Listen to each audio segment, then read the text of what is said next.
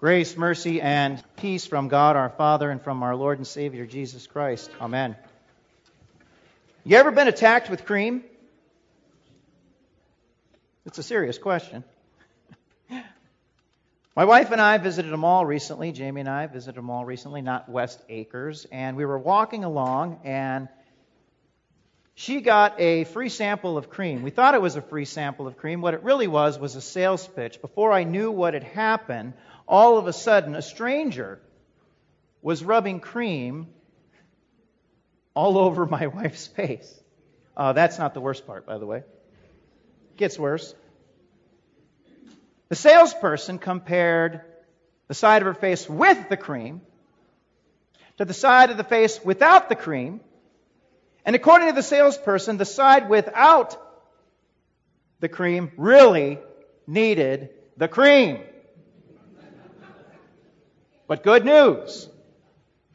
Today, the cream was only 600 bucks. So the exchange went like this, something like this. Thanks, but no thanks. Oh, well, wait a minute. Today the cream is on sale. $300.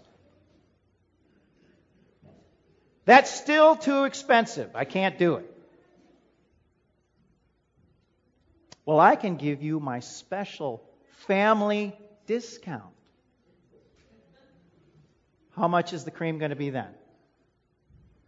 150. You know, why didn't they just start there? I don't know. So, I had had enough. I went to rescue my wife.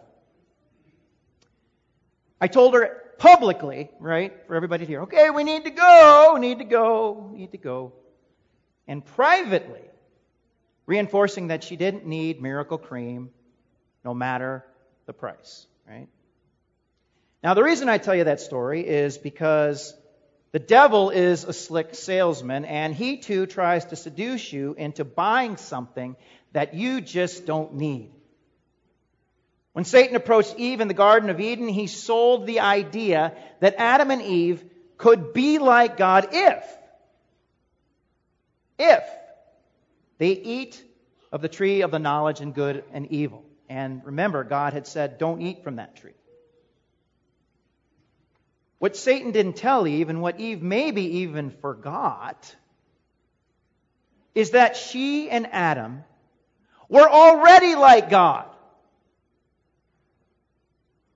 God had made them good. He had made them very good, holy, in fact, without sin and made them to know God as he wishes to be known. But the devil sells the lie. I have something better. It wasn't better. It wasn't better at all. When Adam and Eve took the devil up on his offer, it brought total corruption, not only to Adam and Eve, but to all and with that corruption, called original sin, flows the desire then to commit actual sin, sins in thought, word, and deed. Original sin produces actual sin. Rotten fruit produces a stink by its nature. When the devil is selling, our corrupted nature now that we have really often wants what he sells. So the devil tries this with Jesus too, as you all know. When Jesus had finished fasting for 40 days and 40 nights, the devil tries to convince Jesus that our Lord's greatest need is to deal with his human hunger, his physical hunger. Make these stones become bread. Use your own power. Take matters into your own hands. Care for your needs, Satan says. That's the tempt, temptation. But Jesus trusts the Heavenly Father, His will, and that He will provide. And Jesus also knows mankind's greatest need. Hint, it's not physical bread. It is nourishment from God's Word, which gives eternal life. It is ironic here, isn't it? Standing before Satan. Hey, uh, make these stones to become bread. And here stands before Satan, the bread of life, who gives life to the world. No thanks, devil. You're selling, Jesus isn't buying. Then the devil puts Jesus in the precarious position of putting him on the pinnacle of the temple. And he starts selling this idea if you are really the Son of God, throw yourself down from here. Go, jump. If you're really that important, the Father's not going to let anything happen to you. The whole suggestion is ludicrous, isn't it? Demonstrate, Jesus, to yourself and to me, I guess, that you have the Father's attention and approval. But the Father had said of Jesus very publicly, This is my Son whom I love. With him I am well pleased. The Father's voice came from heaven at Christ's baptism. Matthew records this voice, this event. When? Right before Christ goes into the wilderness to be tempted by the devil. This is my Son whom I love. With him I am well pleased. Throw yourself down. The devil's selling, Jesus isn't buying.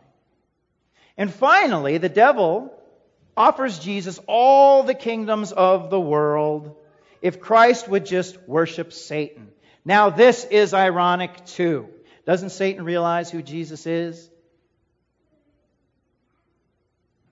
In case you forgot, Paul writes of the preeminence of Christ. In case you forgot who Jesus is, here's what Paul writes He is the image of the invisible God, the firstborn of all creation. For by him all things were created in heaven and on earth, visible and invisible, whether thrones or dominions or rulers or authorities. All things were created through him and for him. He is before all things, and in him all things hold together. Did you hear that?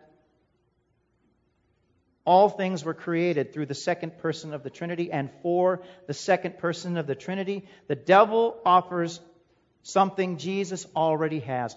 All things are through Christ and for Christ. The devil's selling.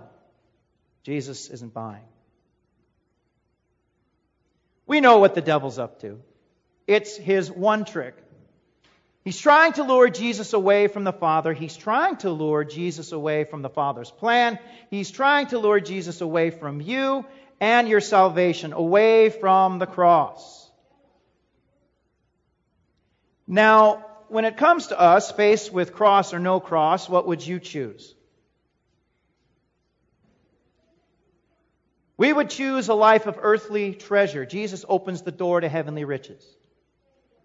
Where we would choose comfort, Jesus chooses agony. While we would save ourselves, Jesus chooses you to save you, not himself.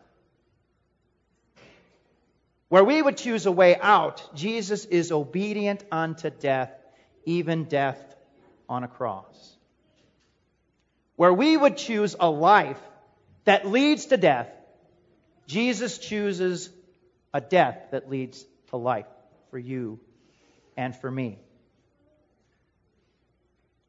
But our old Adam, he's a sucker for that devil's pitch. No matter how ridiculous, no matter how crazy, no matter how evil, no matter how outlandish his promises might be, promises you freedom, but really is selling you into the slavery of sin our old Adam will take it. Promising you life in the things of this world, but drawing you away from the source of all life. Our old Adam will take it. The devil will use the same tricks on you that he used on our Lord. Focus your attention on what you think your immediate need, your greatest immediate need, is over and above your need for God's Word and His salvation for you. The devil will work to convince you, to demand God, show me that you love me. If you love me, you would do dot, dot, dot.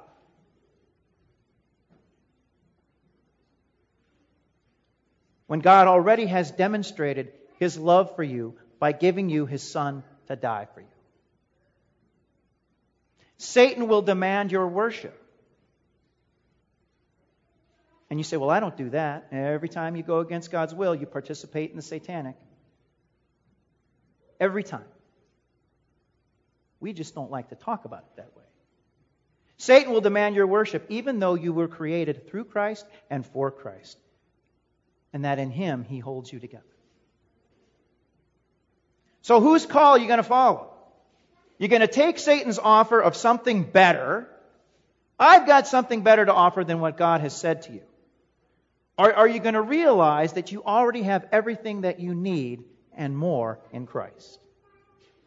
Paul breaks it all down today in the epistle from Romans 5 when he talks about the free gift which is from Christ and not like the wages of sin that the devil sells, which came to us through Adam. The free gift is not like the trespass. Not at all. Many, many, many, many died through Adam's trespass. Much more has the grace of God abounded. The free gift by the grace of that one man, Jesus Christ, abounded for many. What does this mean? It means buying from the devil brought death. It's wages that we earned. We bought it. We earned it. We earned the sentence. But the gift of Christ is just that. It's a gift. It's unearned. We cannot, by favor with God through our works, we receive God's undeserved favor through Christ and what he has done for us. And the result, that's different as well. Paul talks about that. The judgment following one trespass, Adam's one trespass, brought condemnation and corruption, but the free gift following many trespasses brought justification, that is, to be declared righteous. It only took Adam buying from the devil once for sin to seep into everyone. But amid all the world's brokenness, all the world's sin, Jesus is buying. He bought you back from sin and death, not with gold or silver, but with his holy, precious blood and innocent suffering and death. God now declares you righteous, innocent, because God has given you that gift in Christ. Innocence righteousness, and blessedness in him. The devil is a slick salesman. His pitch sounds good, especially to our old Adam, but the devil always is offering something that he can't really give you. And he's offering something that you can only get from God most of the time. You want to be like God? You have that. You have Christ for you and in you through word and sacrament. You want life? You got it. You have that in Christ for you and in you through word and sacrament. You want the world? You have that through faith in Christ, who bids the faithful upon his return. Come, you who are blessed by my Father, inherit the kingdom prepared for you before the foundation of the world. That's when he comes and returns to earth. Come. Satan is selling God is gifting. The gift is not like the trespass. For if, because of one man's trespass, Paul writes, death reigned through that one man, Adam, much more who receive the abundance of grace and the free gift of righteousness reign in life through the one man, Jesus Christ. Satan peddles his deadly wares at a high cost for our damnation.